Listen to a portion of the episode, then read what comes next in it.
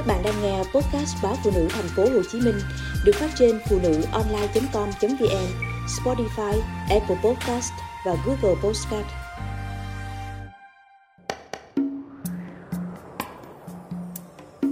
Điều bí mật giả mang Chị có một điều bí mật vẫn cố giấu cho riêng mình. Dạo gần đây, mắt chị nhìn không tin nữa lúc làm việc thì không sao chị để màn hình máy tính ở mức 200%. Thoải mái. Nhưng mỗi lần đi siêu thị, mấy hàng chữ in hơi nhỏ trên bao bì, chị đành chịu. Bạn bè cùng lứa, ai cũng phải mang kính lão.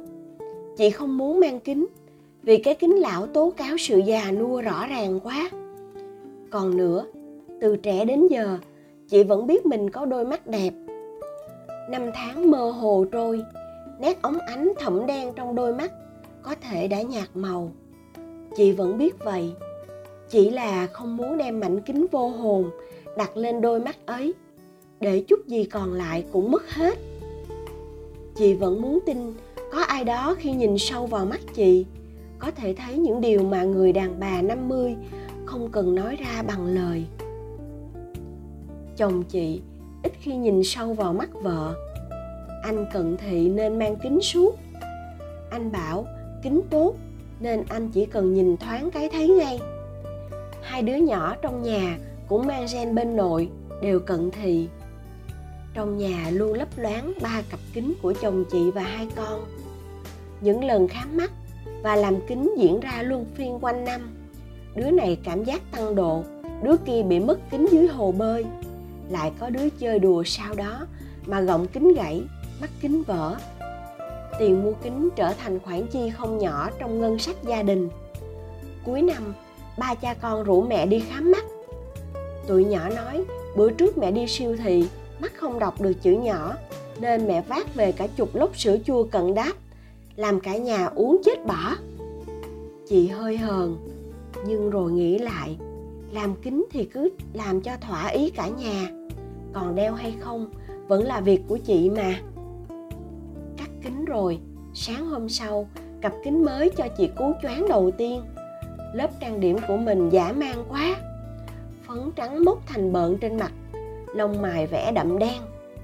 Thì ra, trước nay chỉ vì mắt không nhìn rõ, mỗi ngày trang điểm đi làm, chị nhìn vào gương vẫn thấy nhan sắc mình hài hòa, ổn thỏa cú choáng này khiến chị phải nhận thức lại nhiều điều. Đeo kính vô, thấy hết những vết chân chim đuôi mắt, thấy cả vẻ buồn buồn của làn da trên cổ. Chị lật đật lau bớt phấn, thay chiếc áo khác có phần cổ kín đáo hơn. Chạy xe đến công ty, chị nhớ lại chồng hay nhắc chị khoác thêm cái áo che bớt cánh tay trần.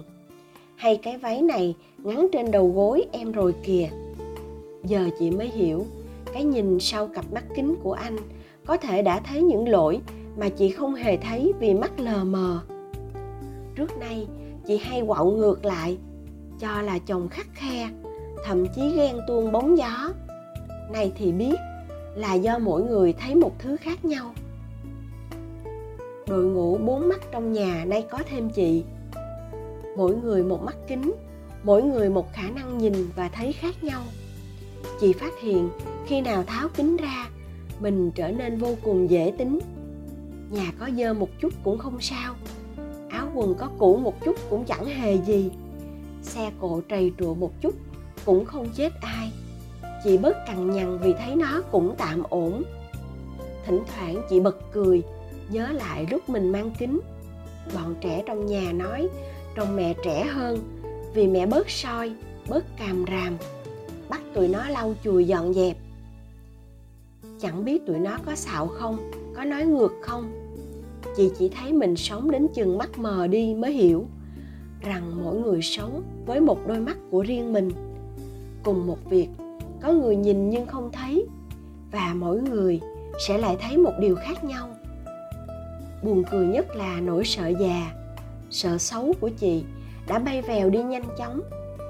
Mấy ngày tết, kể cả ngày hồi bạn lớp cũ gặp nhau chị diện cặp kính mới của mình một cách đầy tự hào, bởi phát hiện ra rằng những fan hâm mộ ở tuổi mình bây giờ dù có muốn cũng không thể nhìn sâu vào đôi mắt của ai được, mà có nhìn cũng chẳng thấy gì đâu. Thì ra, ở tuổi nào người ta cũng có những khám phá nhận thức về bản thân mang tầm cách mạng.